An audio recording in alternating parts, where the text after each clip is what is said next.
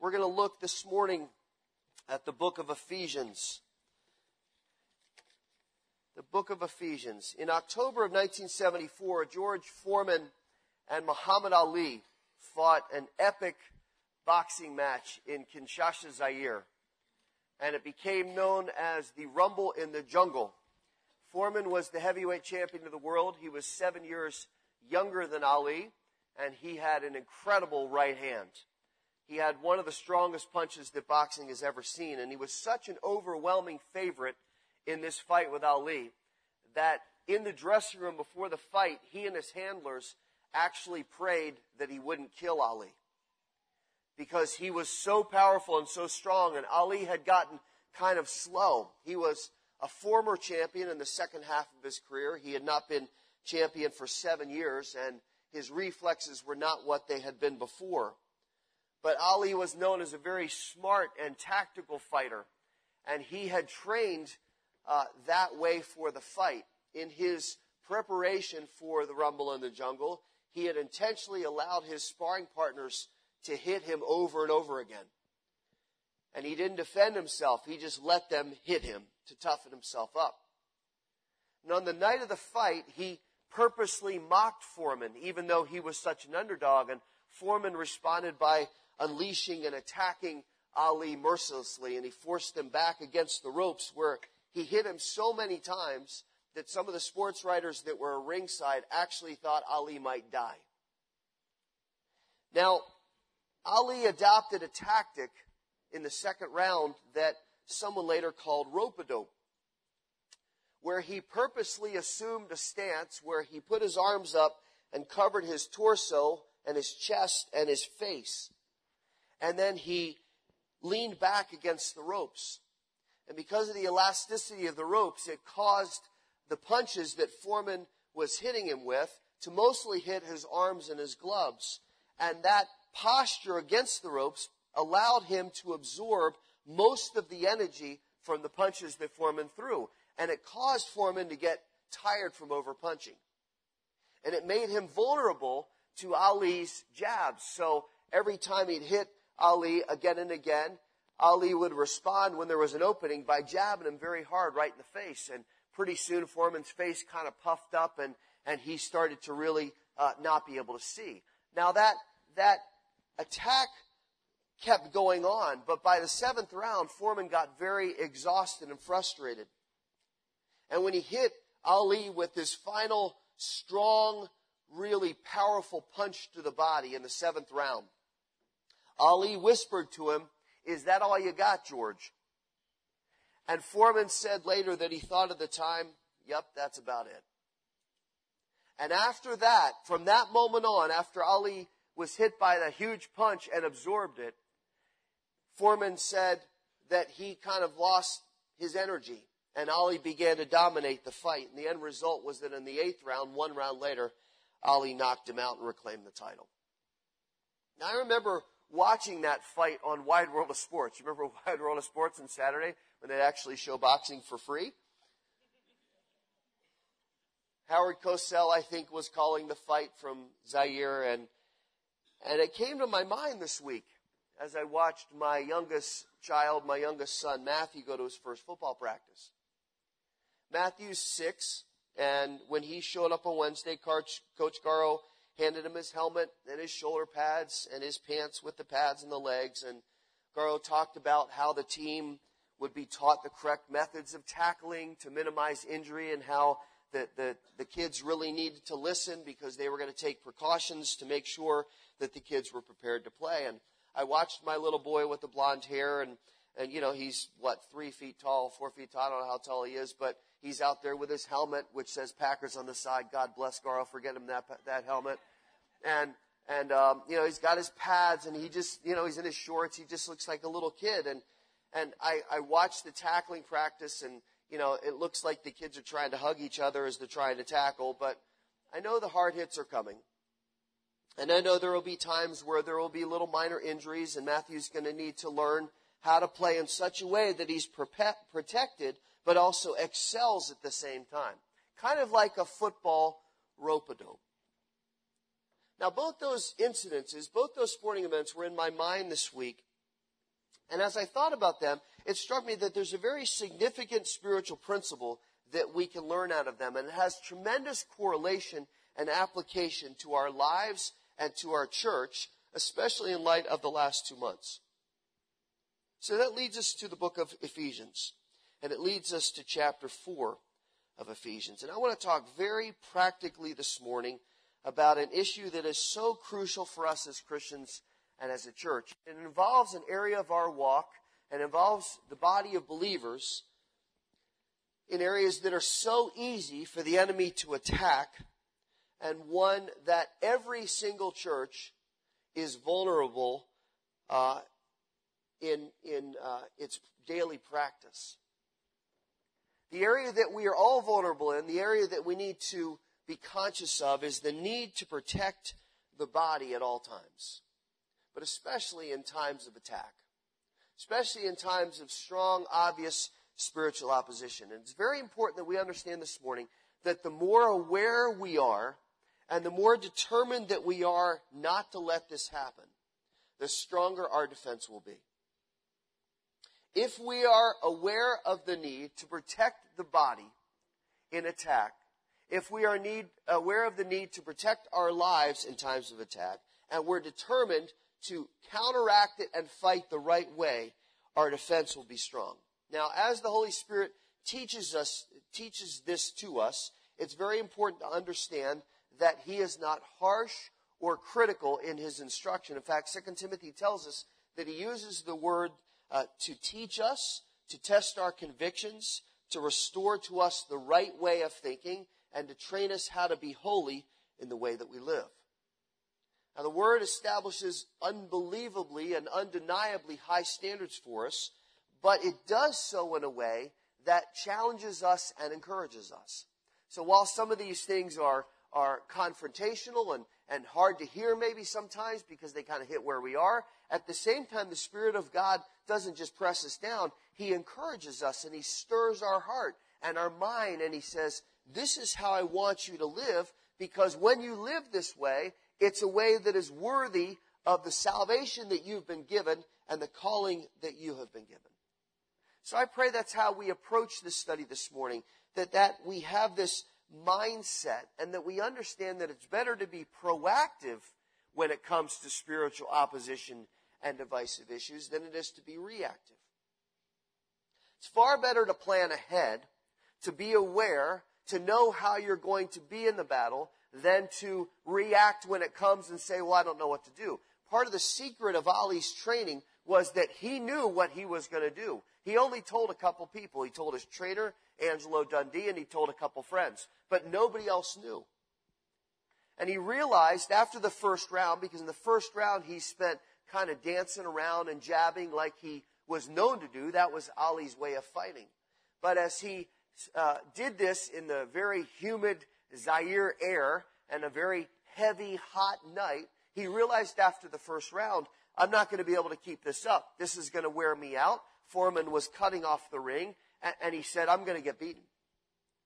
So as he came out for the second round, I know there's a lot of sports history, but there's application here. As he came out for the second round, he launched his secret plan. And even when his trainer said, get off the ropes, he, he waved them off and said, I know what I'm doing. And starting in the second round, he decided, I'm going to put up such a strong, tight defense that he'll keep hitting me, but it won't affect me. And he'll get tired and he'll get frustrated because he can't find an opening. Now think about that. It's a very important thought that I want you to grasp this morning. His whole approach to the fight was that I will have a defense that will not allow an opening for my opponent.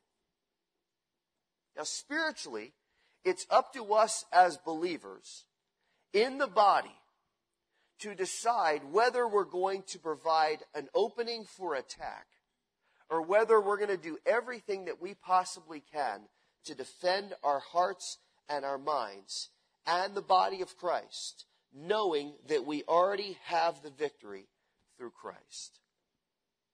Now that would seem logical. That would make sense. We all say, sure, Paul, that, that's, I, I get that. But it is amazing how often we let our guard down. How often we provide an avenue for the enemy to hit us.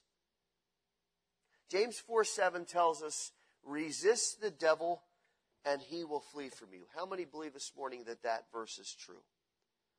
James 4 7, resist the devil and he will flee from you. It's a command and a promise and a reassurance all in nine words. Resist the devil and he will flee from you. Resist the devil is a non-negotiable directive from God. It's an imperative. It's what we are supposed to do. It's not up for debate. It's not uh, discussion. Let's figure out if that's the right thing to do, if that's the right tactic. It is a command from God. Resist the devil. Fight against him. Push against him. Don't give him an opening. Don't allow him room. Resist him. Resist temptation. Take the way of escape that 1 Corinthians 10:13 talks about. Always look for the opening so you can get out of it instead of yielding to it. That's the command. Once he says resist the devil, there's a cause and effect. When you resist the devil, he will flee from you. It's an active statement of fact. When you resist the enemy, he will flee. There's no uncertainty. There's no question. It's not, well, he's really strong and he might get room. No. If God is truth, then this verse is truth. Resist the devil and he will flee. And here is the amazing thing about this verse, because there's great depth to the promise. The word flee here means to run away to seek safety, which means that when we resist the enemy, he not only goes away, but he has to find some kind of shelter for himself because he sees the power of God in us working through us, and he says, I can't fight that.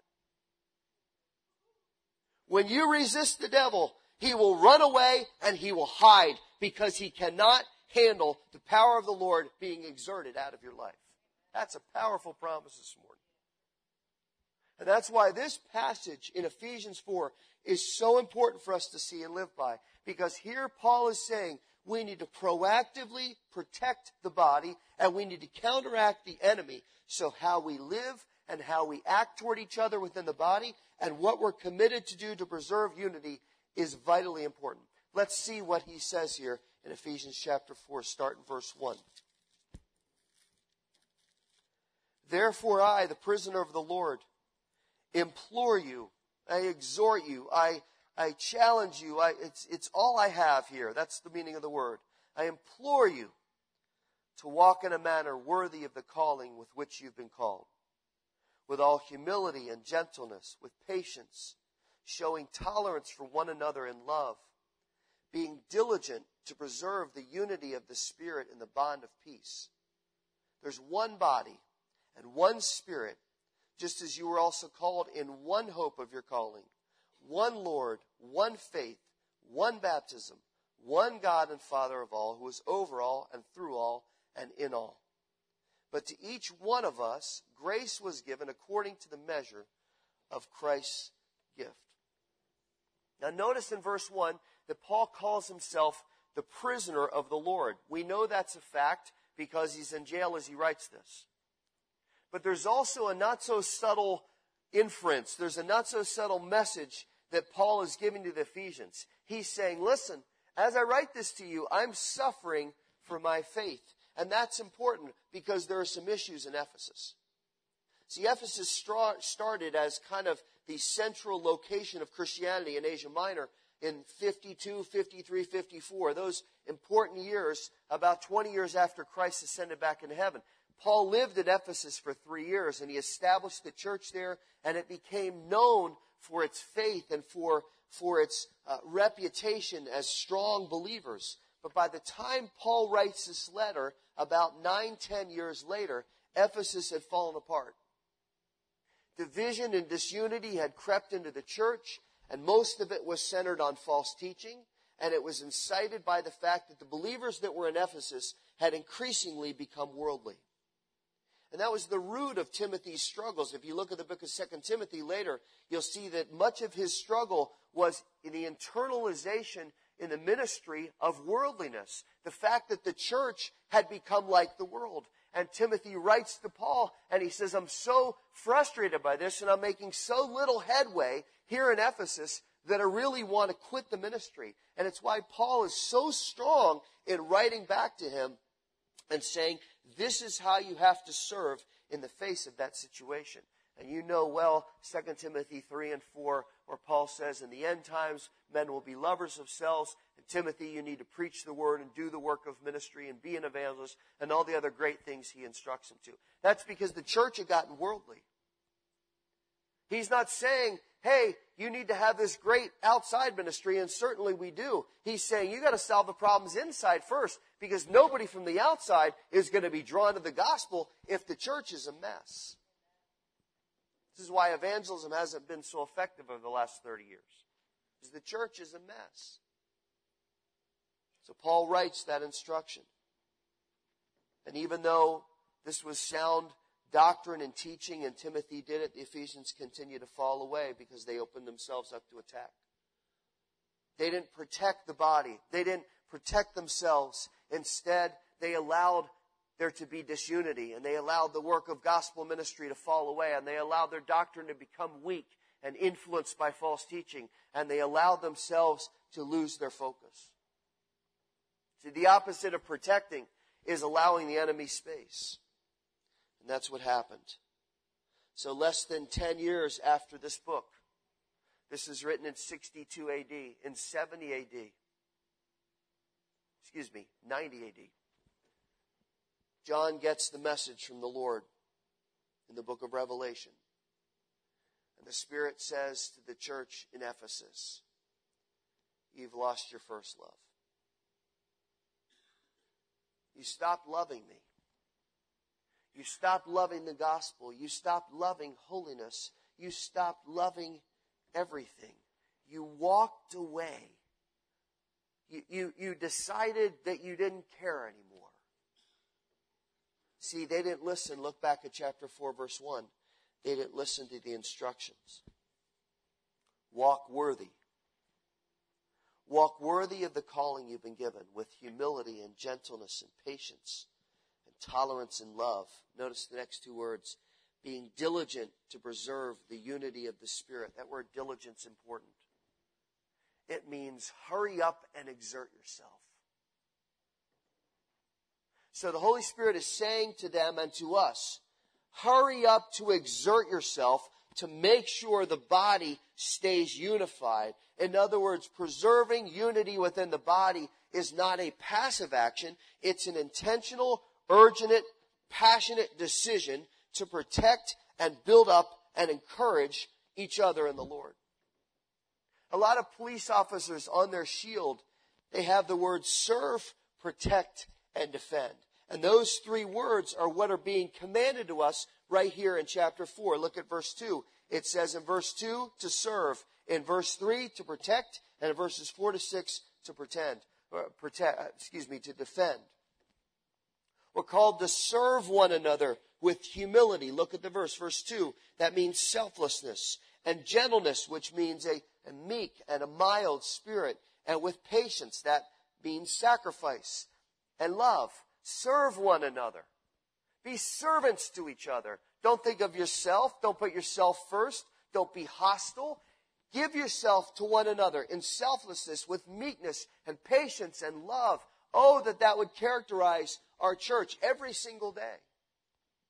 And then he says you need to protect the body of Christ by seeking unity, remembering that there are essentials that we all agree on the hope of the gospel, the Lord Jesus Christ, our faith, our identification with Christ, the Father, the Spirit.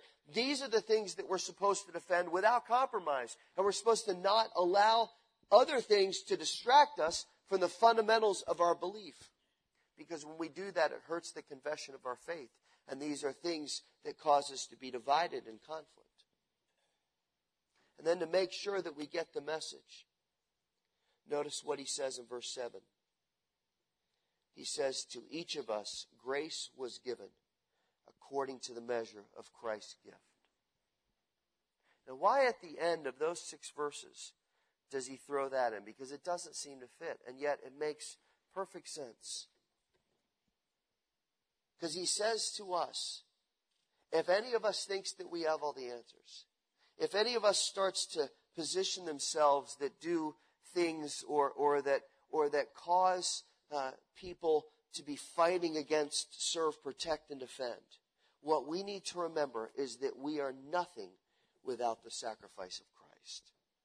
Whenever we start to get a little bit of an attitude or, or, or kind of jockey for position or say, well, I, I need to be important or whatever the case may be. Whenever that starts to creep into our mind, we know that's the scent of hell because the devil pushed himself and said, I'm more important than God. So, so anytime we hear that, we need to look at the cross.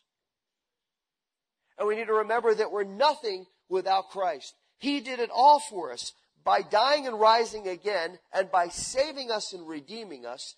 He brought together all these sinners who were nothing, who were destined for hell, who were worthless on their own.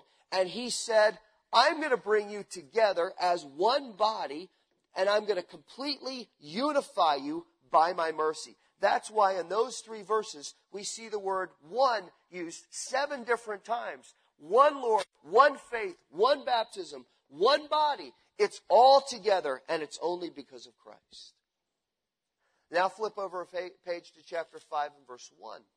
And he reinforces the thought. He says, therefore, and it's kind of a continuation of chapter 4, verse 7. He says, therefore, be imitators of God as beloved children. That's the position that we're in because of Christ. And he says, walk in love, just as Christ also loved you and gave himself up for us, an offering and a sacrifice to God as a fragrant aroma. Paul reiterates the point here. Christ gave himself for us. Christ presented himself as the offering for sin. Christ was the sacrifice to buy us from sin and redeem us forever. There is nothing of us in that. And we know it. It's a fact. It's our conviction. And yet we must forget it based on how we sometimes act within the body of Christ. Because not only do we fail sometimes to protect and defend the body, but there are actually times when we drop our gloves and say, Here, hit us. And we're not thinking that way. We're not saying, I think I'll be rebellious. I think I'll let the body take a hit. Instead, self starts to creep in. And without knowing it, like a tired fighter, if you've ever watched a boxing match, a tired fighter starts to drop their gloves. When they first come out, they're all like this and they're all ready to go. I've never boxed, but you can get the idea, right? And they're all full energy and the gloves are up and they're not getting hit. and They're dancing around. But if you watch a fighter in the 11th, 12th round, they're like this. And when we get weary in well doing and we stop walking worthy of the calling that we've been given, we start to drop our gloves. We may not even realize it. The boxer's not intentionally doing it, but he's doing it nonetheless. And that's what happens. We open ourselves up and we start to get hit and we wonder why and we don't realize that we've dropped the gloves. Listen, I'm going to say it again because I've said it before and we've talked about it. There is nothing that the enemy would love more than to divide and defeat this church. In fact, he would love to divide and defeat every single church that loves the Lord and stands for Jesus Christ and preaches the word and shares the gospel. So we have to ask ourselves, what am I doing to protect the body? And how do I protect it? All right, let's get an application. The answer is found in the verse we just read, Ephesians 5 2. He says to us, walk in love. Walk in love just as Christ has loved you and gave himself up for us. This is not a suggestion. This is not a, I hope we do this. This would be wonderful if we could kind of get our hands around this and embrace this and, and just do our best. This would be great. That's not what he's saying. There's nothing questionable. There's nothing indecisive about it. There's nothing that leaves room for us to decide whether or not we want to do it. It's a simple three words. Walk in love. It's a necessary action for the believer. It's modeled by Christ and it provides strength and protection for the body. without walking in love, or in an environment where it's deficient and self interest is more important, believers will be prone to attack and we will be worn down by the punches of our opponent. But where it's present and where we're imitating the example of our Savior and Lord, there is strength and unity and protection around the body that just frustrates the enemy and causes him to remember that he cannot defeat us. It's that important. And that's the choice that's before us. Believing that the days are short and the Lord wants to help us and bless us and use us in a mighty way. It is so important, church. It is so important, believer, that we hurry to exert ourselves to protect the body. And it starts, if you underline your Bible, underline those three words. It starts with walking love. Now, I was very fascinated this week by words. And it's interesting because I thought, what does walking mean? We talk about our spiritual walk. We talk about walking with the Lord. We talk about walking by faith. So what does that mean? Does that mean we kind of just stroll along and do our best? And yeah, I'll try to have my love and I'll try to walk by faith, but you know, it's challenging. The, the word is very strong here. The word walk means to regulate your life by it and to make the most of every opportunity. It's double meaning. When he says walk in love, he means regulate your life by love. When we talk about walking by faith, it means to regulate your life by faith. When he says walk in unity, regulate your life by unity. And the second part of the meaning is show, uh, take advantage of every opportunity to practice it. In other words, when he says walk in love, it is to control how we think and act. It is to be the singular purpose that drives every action. There is never to be a circumstance in which we do not express love. Is that how you and I live? Is that how we manage our lives? This is not some idealistic hope. This is a direct command from the Holy Spirit of God. But how often do we dismiss it because we want to live another way? That's why, if you go as far back in your Bible, look at your text, all the way back to chapter 4, verse 17, and all the way down to chapter 5, verse 18. All in that section, there are example after example after example of all the different ways that we don't show love for each other. Let me quickly run through the list. Hard heartedness, sensuality, lust, deceit, lying, anger, stealing, unholy words, words that tear down, bitterness, wrath, clamor, slander, filthiness, silly talk, coarse sarcasm, impurity, coveting, idolatry, deception, participation in what's evil, lack of wisdom, and being under the control of alcohol. That is a frightening list. And what makes it even more frightening beyond the fact that we do so many of them is that there are variations of it every day in our lives, and the list isn't even comprehensive. Now, that's not to shame us. What it is designed to do is just show us how prevalent the appeal of sin and self is and how rare love is. For 30 verses, Paul talks about all the things that don't show love. And yet, right in the middle of them, in verses 1 and 2, he says, In the midst of all this garbage, there's one thought walk in love. In the midst of all this mess, all the things that we can do that exemplify the old self, all the things that are selfish and self centered and cause division and disunity in so many ways, in the midst of all that, here's the contrast walk in love. When you love someone, you yield to them and you give them preference. Sacrifice is not only not a question, it's an intentional choice. You believe the best about them and you work to be the best for them that you can possibly be. Even though there's all this mess on either side, these two verses, Ephesians 5 1 and 2, are like a huge searchlight that cuts through the darkness and shows us how to live. Paul even says in chapter 5 and verse 8, he says, You are light in the Lord. Now walk as children of light. So what does that mean? How do, how do we show this love and protect the body of Christ? Well, obviously it begins with our own lives. But it also gives us a great calling on how we're to serve, protect, and defend each other. Let's talk very practically. Let me finish with this. I want to give you five, five ways we can do this.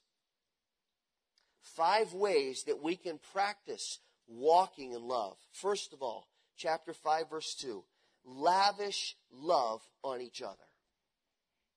Lavish love on each other. That word means to be excessive. And that really is the approach that we should take in showing our love for the Lord and showing our love for each other. There should be absolutely no restraint. We should not be inhibited in showing our love for the Lord and for each other. We're told to love the Lord with all our heart and soul and mind and strength and to love each other as Christ loved us. And Christ didn't hold anything back. So how much would that change how we worship if we love the Lord without being inhibited in our insecurity? If we praised God and we sung with everything that we've got, I mean, not just, now we're singing kind of loudly. I mean, we just praised God. Imagine if we called forth on God's name and prayed to Him with just great love and passion. Imagine if we gave and we didn't say which bill's it going to be. We gave both of them. Imagine if we studied with, with passion and were uninhibited in saying, I just love the Lord. You can't stop me. How much would it change our marriages? if our spouse saw us love them without any shame, without any hesitation, and without any amount of self. You say, well, Paul, that's unrealistic. You're right, it's pretty unrealistic, but it's what we're called to do. Do we love our spouse without restraint? Do we love our spouse without any hesitation? Do we love our spouse without any conditions, without any parameters, without any if, but, uh, if only?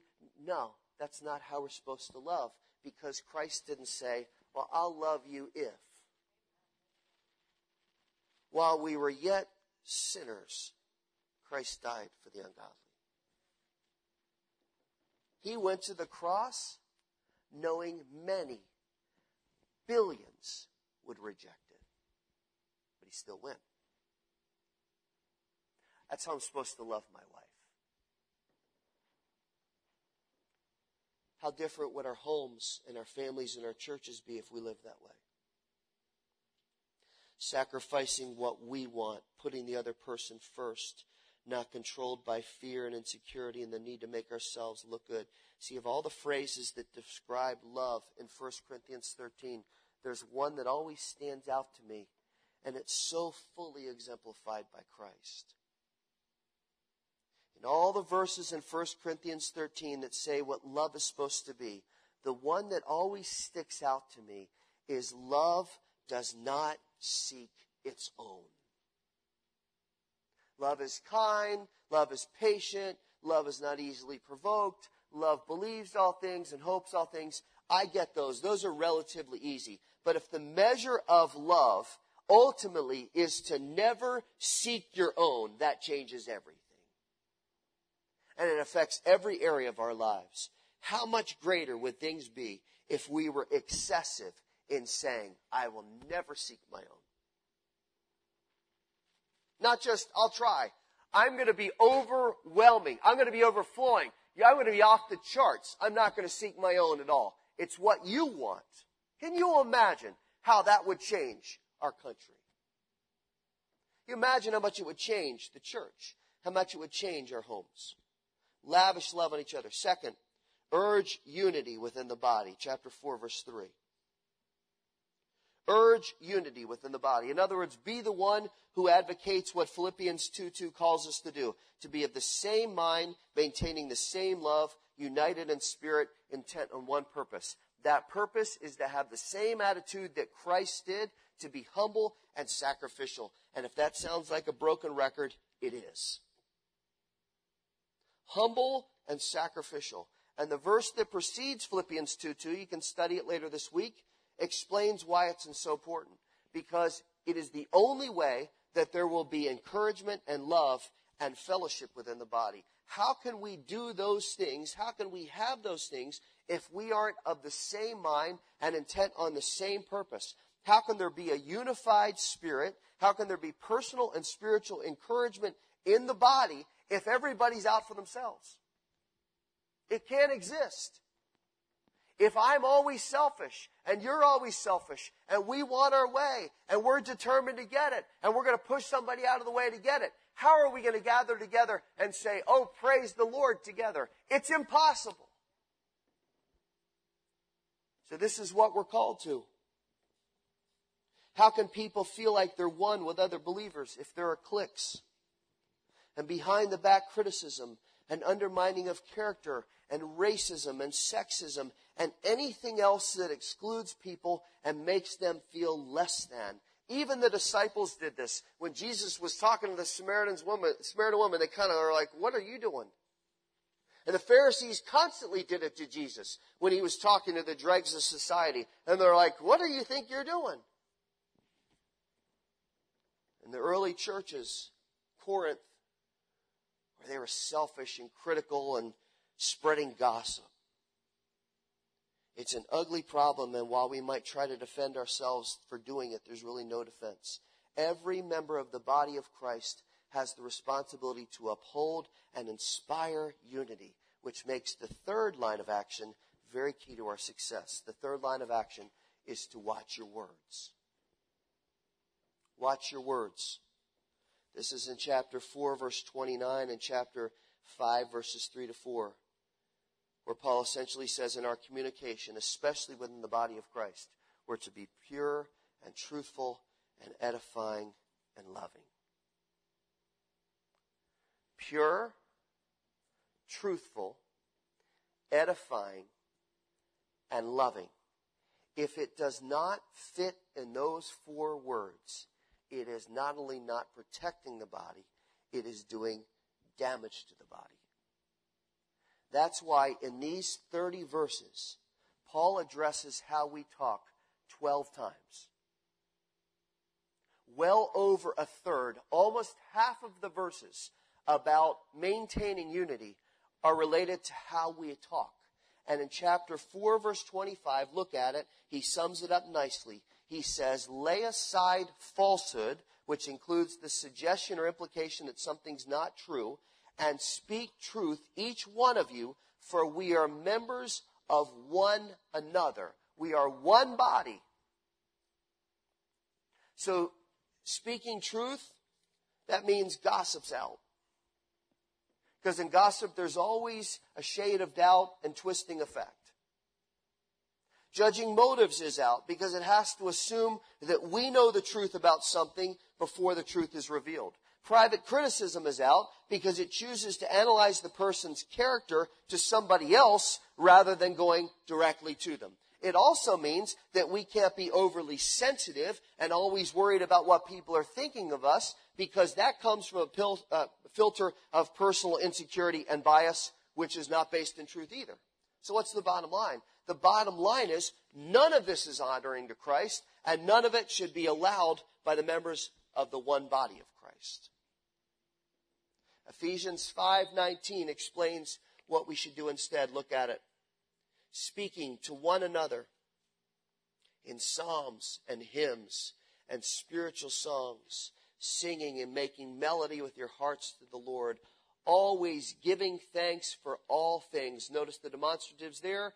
Always giving thanks for all things in the name of our Lord Jesus Christ to God, even the Father, and be subject or submissive or yielded or sacrificial to one another in the fear of Christ. After those 30 verses, notice the complete shift in focus away from self and to Christ. Everything here centers on Him. even though it's how we're to speak to one another. And it comes back to having a proper perspective and focus on who we are and how we got here and what a privilege it is to be part of the body. And the Spirit is not even remotely subtle in verse 20. He says, always giving thanks in all things in the name of Christ. Number four, defend biblical doctrine. Defend biblical doctrine. Chapter 5, verses 6 to 13. We don't need a lot of time on this one, but one of the sources of internal disunity in the body is emphasizing the minors of doctrine instead of standing for the majors of doctrine. Think about it. When was the last time we really debated, or, or let me term it differently. When was the last time we stood up and defended the integrity of Scripture? When was the last time we defended and stood for proudly and openly salvation through Jesus Christ alone? These are the non-negotiables of our faith. These are the ones that we will not waver from. That's why the enemy doesn't want us discussing them. He'd rather that we argue about the things that aren't fully clear from the Bible and aren't essential to our salvation. And in doing that, chapter 5, verses 6 to 13 says that we start to border on division. And then he creeps in and he incites us to be careless with our words and to take sides and to be disunified and to become comfortable with what is morally borderline. Which do you think is better for the body to do? To debate the non essentials and to, and to be open up to worldliness? Or to stand for what is absolutely essential? Defend biblical doctrine. Number five, and we're done. Remember your reputation. This is in chapter 4, verses 17 to 24. Remember your reputation. There are two reputations that you and I have to protect this week. Reputation number one is the name of Jesus Christ. If you confess the name of Jesus Christ this morning, if you've put your faith in Jesus Christ, if you believe in his death, burial, and resurrection, and you have trusted in him and he has saved you forever, you have an absolute responsibility this week to defend the name of Jesus Christ. And it's being slandered and impugned more and more every single day defend the name of Jesus Christ. The second reputation we have to protect is the body of believers. Now, why are these two things important? Well, first of all, those outside these walls will largely determine the authenticity of Christ's salvation by their evaluation of our lives and words. People that don't know Christ will evaluate whether salvation through Christ is real by what they see in us. So if we dishonor him by remaining in sin, they will be very hesitant to believe that he is real and that his work of transformation is real. Now that is a heavy responsibility, but that's why this is so important. They will evaluate whether Christ is authentic, whether salvation through Christ is authentic, whether the just really do live by faith and not by works, by what they see in us. So it's vitally important that we defend the reputation of the name of Christ by our words and by our actions. And second, if we stand for Christ, if we say, yes, I'm a follower of Jesus Christ, yes, I've trusted in him, then they will analyze the reality of our new life in Christ by how consistently we show love for each other and for them. The first thing to look at is, is this real? Does Christ really save? Is it really transformation? Does the person really change? And as part of that, they'll look at it and say, well, how do they treat each other? If this is real, then change will come. When I counsel people and I give them counsel and say, this is what the Lord wants you to do, I know whether they really mean it by how their actions go from then on. If they go back to the same actions, I say to myself, well, they don't really believe what I told them. It hasn't really been internalized in their life. But if you see change, you go, yes, they get it. Well, the world's looking at us and saying, do they really live what they believe? So if our reputation is divisive and critical and hostile toward each other and hostile toward unbelievers, what would possibly convince them that God's love is in us? They might say, well, I think, I think Jesus, maybe, I don't, he might have, he might be real. He might die for our sins. But I look at the people that believe in Jesus and I don't see any evidence of change. So while my heart might be open to it, I don't know why I would receive him. Defend the reputation of the name of Christ in the body of believers. Because we've been changed by Christ, we're part of the body. We're called to defend and protect it. And the enemy's strong. But when we resist him, he is forced to run and hide. Is that our posture, or are we creating openings? We're called to be proactive and intentional about walking worthy of Christ. And here's the bottom line, and we're going to pray. When we walk worthy of this calling, the Lord gives victory after victory after victory. When we walk worthy of the Lord and we protect the body, God will give us victory after victory after victory. There will be no stopping us. There will be no stopping the church. There will be no stopping the gospel. There will be no stopping repentance and revival. It starts with us. Let's pray.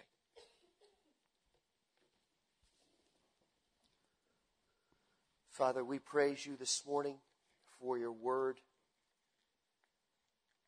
We praise you for the power of your promises, for the assurance of what you're going to do. Lord, you have already done more than we can possibly ask or think. But you also give us this calling, this commission to stand for you and defend the body. To guard ourselves so that the punches of the enemy are not getting through. To be tactical and wise. Not creating openings. Not doing things that are going to give the opponent an advantage. Lord, you give us that ability. And you've already secured the victory. So now, Lord, I pray that you would stir our hearts, that we would walk worthy of you, that we would defend your name, that we would remember our reputation as those who have committed their lives to you, that we would watch the way we talk, do what is required to preserve unity Father, this is a battle and it's getting more intense. We pray that you would help us